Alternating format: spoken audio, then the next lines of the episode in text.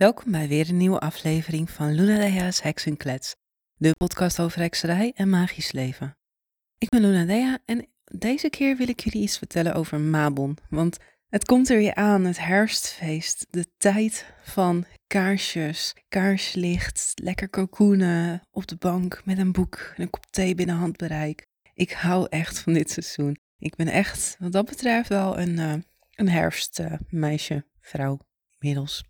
Maar ja, ik hou van de herfst. Het is echt uh, die kleuren en ja, het is nog steeds een beetje warm buiten. Dus wat dat betreft kan je zeggen, nu in deze hitte, warmte, is het nog meer zomer dan herfst. Maar dat hoort ook bij de herfst, hè? de Indian Summer. De laatste warme dagen voordat echt de kou aanbreekt. Dus ja, ook deze warme dagen ineens zo aan het einde van de zomer.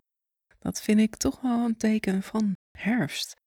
Ik heb dan ook al wat uh, s'avonds dan kaarsjes aanstaan en lampjes weer extra aan.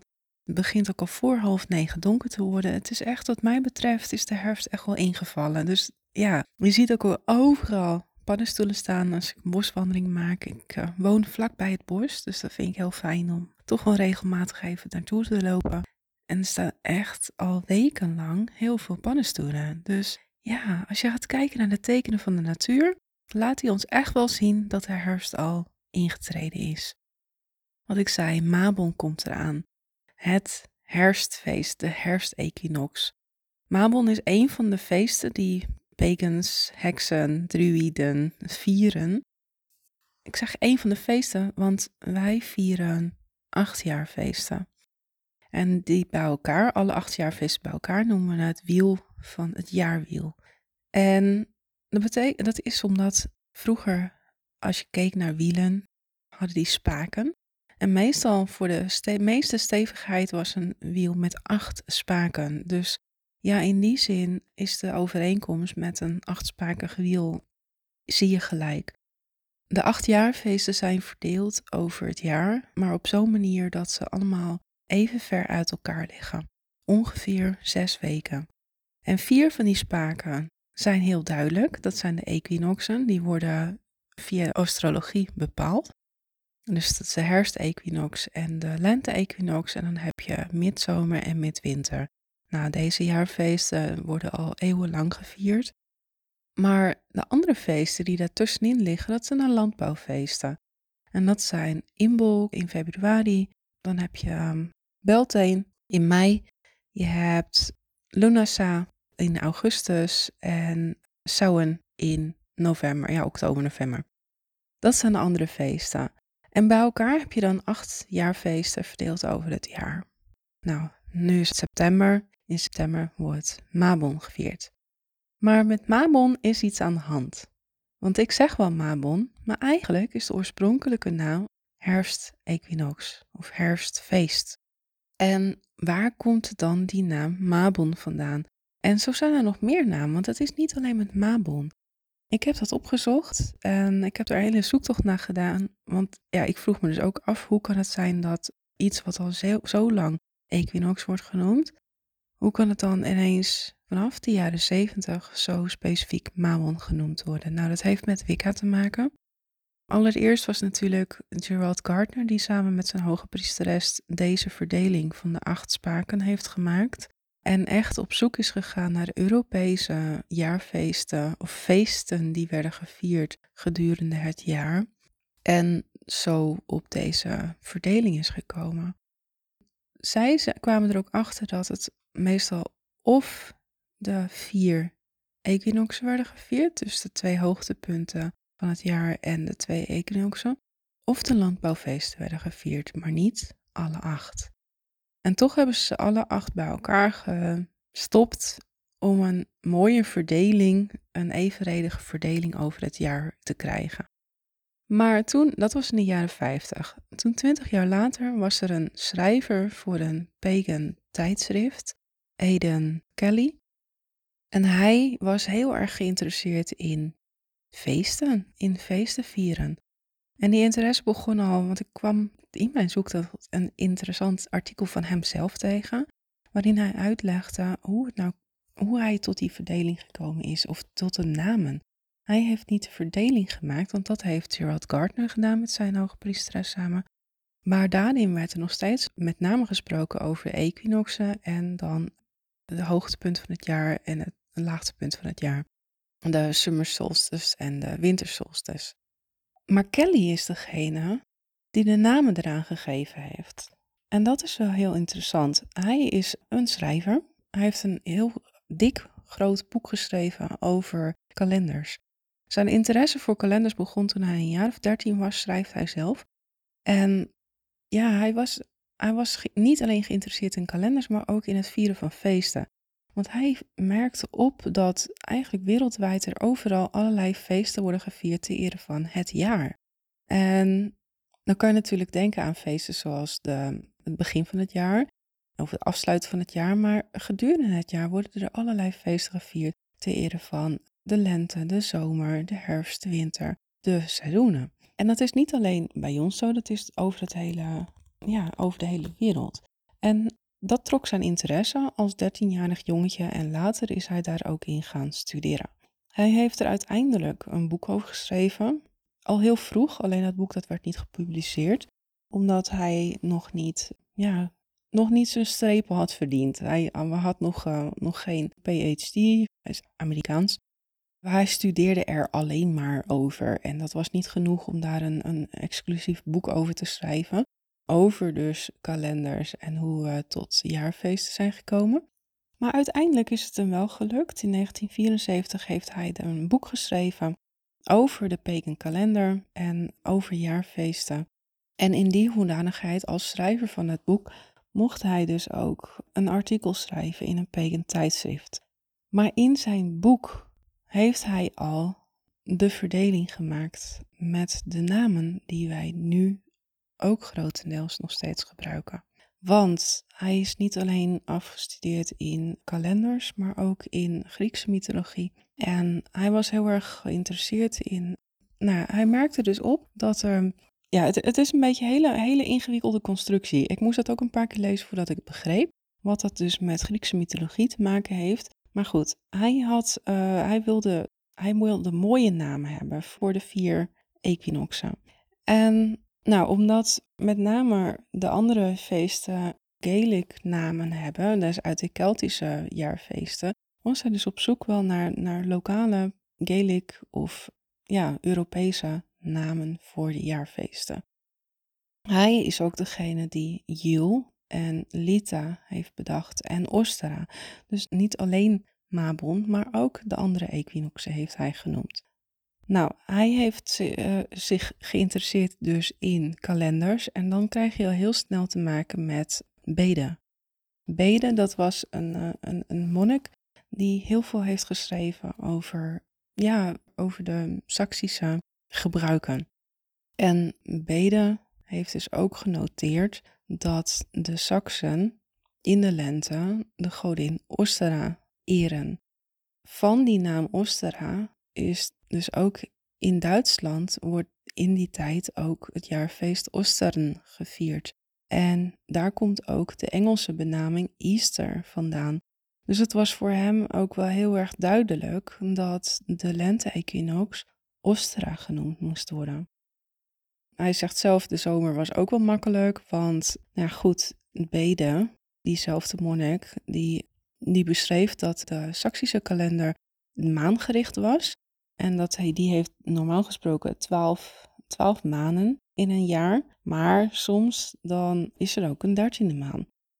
Dus om die dertiende maan ertussen te krijgen, of in, in het jaar te benoemen, ja, dan, dan krijg je dus uh, dat de laatste maan en de eerste maan werden daar in de Saksische kalender, dus voor juli en na juli genoemd. En dan waren de zesde en de zevende maand werden voor Lita en na Lita genoemd. En op die manier kwam er dus ook een dertiende maand. Hij vond het dus heel logisch, als je kijkt naar de Saksische kalender, hij vond het heel logisch dat midzomer dan Lita werd genoemd en midwinter Jul. Hij is dus heel erg gericht op de Saksische kalender. Maar als hij dan naar die Saksische kalender keek die Bede heeft beschreven, dan merkte hij op dat er nog steeds geen naam was voor de herfstequinox. Want de lente-equinox, ja, daar werd dus gesproken over Ostra. En dan had je door de namen voor juli en na juli had je dan met midwinter jul. En door de namen voor Lita en na Lita had je in de zomer Lita. Maar er was niks, geen benaming voor de herfstequinox. Ja, er was wel een benaming. Er werd gezegd dat het de heilige maand was. Maar er zat verder geen, geen naam aan. Het was overduidelijk dat in de Saksische tijd de, de equinox, de herfstequinox, dat die speciaal was, dat die bijzonder was. Want ze noemden het de heilige maand. Maar hij vroeg zich af of daar dan ook een mythe aan vast zat, zoals bij Ostra. En nou ja, omdat hij dus en heel erg geïnteresseerd was in kalenders en ook geïnteresseerd was in Griekse mythologie, waarin hij ook afgestudeerd was, wist hij dat er wereldwijd uh, rond de herfstequinox heel veel verhalen worden verteld over een jonge jongen die gered wordt. En dat zie je terug in de Griekse mythologie, dat zie je terug in Arabische mythologieën. Dat zie je ook terug in de Bijbel, waarin dus ook een verhaal is over dat in de herfsttijd een jonge jongen wordt gered. Het verhaal van Abraham en Isaac bijvoorbeeld.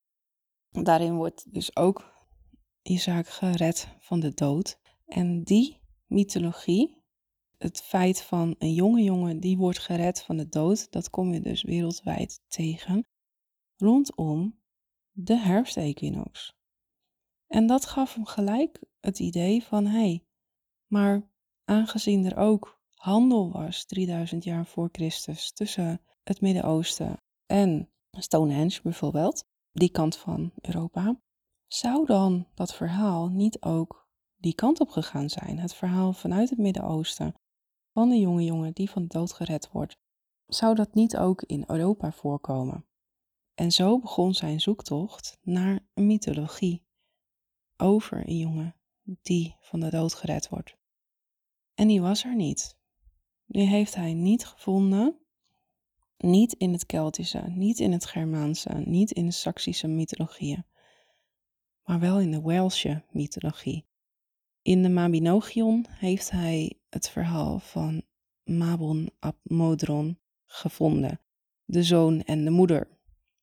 Net zoals het verhaal van Cora, die haar zoon heeft gered. En hier was het Modron die haar zoon Gwydion heeft gered van de onderwereld.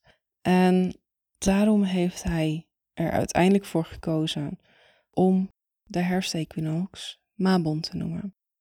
En hij geeft nu ook wel aan van het zou beter zijn geweest om daar ook een Saksische naam voor te kiezen. Maar hij heeft toen in zijn enorme zoektocht naar verhalen die te maken hebben met de herfstequinox heeft hij gekozen voor Mabon. En het verhaal zelf heeft niks, echt niks te maken met de herfstequinox. Maar in zijn enorme zoektocht heeft hij zoveel linken gelegd dat uiteindelijk voor hem het heel logisch was om Mabon te kiezen voor de herfstequinox. Maar dat heeft dus heel veel voorgaande schakels gehad die nu niet meer bekend zijn. En die schakels zijn dus dat hij als geleerde van kalenders wist dat er wereldwijd meerdere mythologieën gekoppeld worden aan de herfstequinox die te maken hebben met het ja, van de dood gered worden door een ouder. En dat hij daarom het verhaal van Mabon op Modron heeft gekozen. Alleen dat is allemaal nu niet meer bekend. Het is zelfs nu niet meer bekend dat deze naam pas sinds 1974 aan Mabon, aan de herfstequinox wordt gekoppeld. En dat is best wel jammer, want als in hekserij en paganisme er zo gekeken wordt naar de oorsprong van, van alles, waarom wordt Mabon dan zo veelvuldig gebruikt? Alleen omdat het in het, een van de eerste boeken over de, het wiel van het jaar staat. Want nou ja, dat heeft hij dus ook geschreven. Ehm, hij zei ook van ja, voordat zijn boek uitkwam, had hij nog geen uitgebreid, specifiek boek gezien, gevonden, kende hij niet over het wiel van het jaar. Dus hij was daarin de eerste met zijn boek en met het tijdschrift. Want hij heeft dus, omdat hij dat boek had geschreven, ook een artikel in het tijdschrift mogen schrijven. En het tijdschrift was blijkbaar toen de tijd zodanig populair dat deze naam veelvuldig geadopteerd is door iedereen die hierna over de herfstequinox sprak. Zonder context, zonder achtergrond hebben we het allemaal overgenomen. En ook ik zeg de ene keer Mabon en de andere keer herfstequinox. Maar ja, de, de, de achtergrond van dit verhaal vind ik wel heel erg ja, bijzonder. Ik kende deze helemaal niet. Ik ken zijn boek helemaal niet. Ik heb geen idee. En toch heb ik jarenlang steeds Mabon gezegd zonder erover na te denken, want het staat in alle boeken. Want iedereen heeft, heeft het over de herfstequinox als zijnde Mabon. Het is ook voor mij pas vrij recent dat ik heb ontdekt dat de naam Mabon heel nieuw is. Dus ja, ik, um, ik vond het zelf heel interessant om dan te gaan onderzoeken van wie is diegene die die naam heeft verzonnen. Hoe is hij daarbij gekomen? Nou, dat is dus op deze manier. Ja, als je dan gaat kijken naar, naar echt de, de wel oude namen van dit feest, dan is het gewoon herfstequinox met name, of herfstfeest. En het bijzondere is dat in de gemeente Saxische, ja, in die tijd werd er eigenlijk geen herfst erkend. Dat kwam pas iets later met de Saksische overheersing. De Germanen die kennen de lichte en donkere helft van het jaar, net zoals de Kelten de lichte en donkere helft van het jaar kenden. En ze vierden wel het einde van de, van de oogstperiode. Dat werd wel gevierd. Maar niet per se als zijnde herfstfeest. Het was gewoon het einde van de oogstperiode. En ja, dat zie je ook later nog terug. Het einde van de oogstperiode is eeuwenlang heel uitgebreid gevierd. En dat was ook de tijd dat de landheren hun huis openstelden voor een groot dankfeest voor de oogst. Uh, dankfeest voor het harde werk wat hun werkers hadden gedaan om alles op tijd binnen te krijgen, om de voorraadschuren vol te krijgen. Dus zo'n dankfeest, dat is dat is al heel oud. En dat landheren hun huis openstelden en grote feesten organiseerden voor bijeenkomsten voor iedereen die gewerkt had, voor alle landarbeiders. Uitgebreid feest. Dat zie je ook nog wel terug in wat wij nu nog kennen als de najaarsmarkten. En hoe kan een feest dan uiteindelijk een soort markt worden? Nou, dat heeft met elkaar te maken, want als er heel veel overvloed is, dan wordt er ook geruild. En dat ruilen van goederen, dat doe je op een markt. Dus tijdens die feesten waren er ook ruilmarkten. Of sowieso markten waarin alle ja, overvloed werd gedeeld. Want de ene boer die verbouwt natuurlijk granen en de andere weer andere gewassen, kolen, bieten, rapen, etc. Dus ja, weet je, dat je, je moet handel drijven om genoeg gevarieerd voorraad te hebben voor de winter. Dus dat er heel veel najaarsmarkten zijn nu, is nog een afkomst van die oudere tradities. Bij die markten was er natuurlijk ook allerlei dansgelegenheden en feest en vrolijkheid, want nu hoefde je even niet meer te werken, het land was leeg, etc. Het harde werk werd nog wel in de keukens gedaan, want al die oogst moest ook verwerkt worden. Dus dat zie je dan ook wel terug bij de gebruiken van rondom het herfstfeest. Het wekken, het inmaken, het jam maken, het siropen maken. Ja, het huistuin- en keukenwerk als het ware. Wat je ook terugziet bij deze tijd van het jaar is in de Germaanse tijd werd ook het ding gehouden. Ding, dat is de naam voor een grote bijeenkomst waarin rechtspraak gedaan werd. Als dan toch iedereen bij elkaar is en aan het feesten is en het fijn heeft en het goed heeft en iedereen is bij elkaar, dat is het belangrijkste, dan kan je net zo goed ook dan gelijk die rechtspraak doen, want iedereen is er toch al. Dus het is belangrijk om voordat winter ingaat, voordat iedereen bij elkaar gepakt in huis zit, alle oneenigheid uit de wereld te helpen. Dus daarom was die herfstding was zo belangrijk. Tijdens die bijeenkomsten werd er ook rechtspraak gedaan. En dat is wel heel erg interessant, want dat zie je ook terug bij de bijeenkomsten die de landheren organiseerden.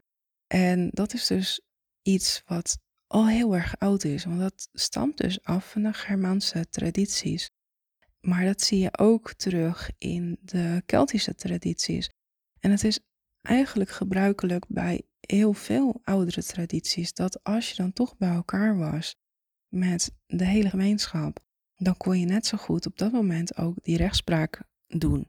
Want dan was de lucht geklaard voor de wintertijd, voor het, voordat je binnen zat.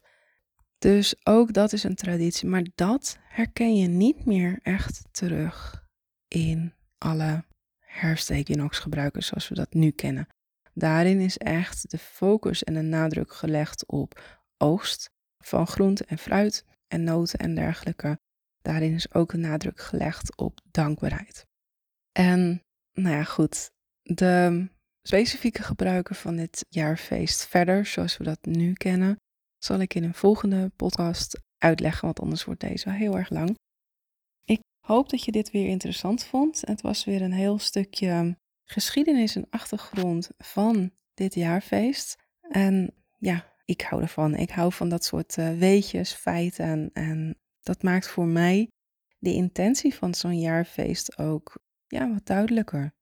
Ja, bij deze intentie heeft het jaarfeest dus niks te maken met de mythologie die eraan gekoppeld is. Want Mabon op Modron, ja, dat is gewoon een, een verhaal wat mij in ieder geval niet aanspreekt. Het uh, sterven van de jongeling, dat heeft wel weer natuurlijk een symbolische betekenis. Um, wat je kan koppelen aan het, aan het afsnijden van de granen, aan het afplukken van alle overvloed. Die overvloed is ontstaan door de kracht van de jongeling, de kracht van de zon. Dus ik snap het wel. Maar ja, die specifieke mythologie, die Welsh mythologie, die spreekt mij dan weer niet aan. De symboliek begrijp ik. De symboliek zie ik in de natuur, maar de mythologie niet. Dat is het vooral. Nou ja, goed. Dit was de achtergrond van uh, Mabon, de herfstequinox. Ik ga jullie in een volgende aflevering vertellen over een aantal tradities rondom de herfstequinox. Dus tot de volgende keer weer. Doei doei!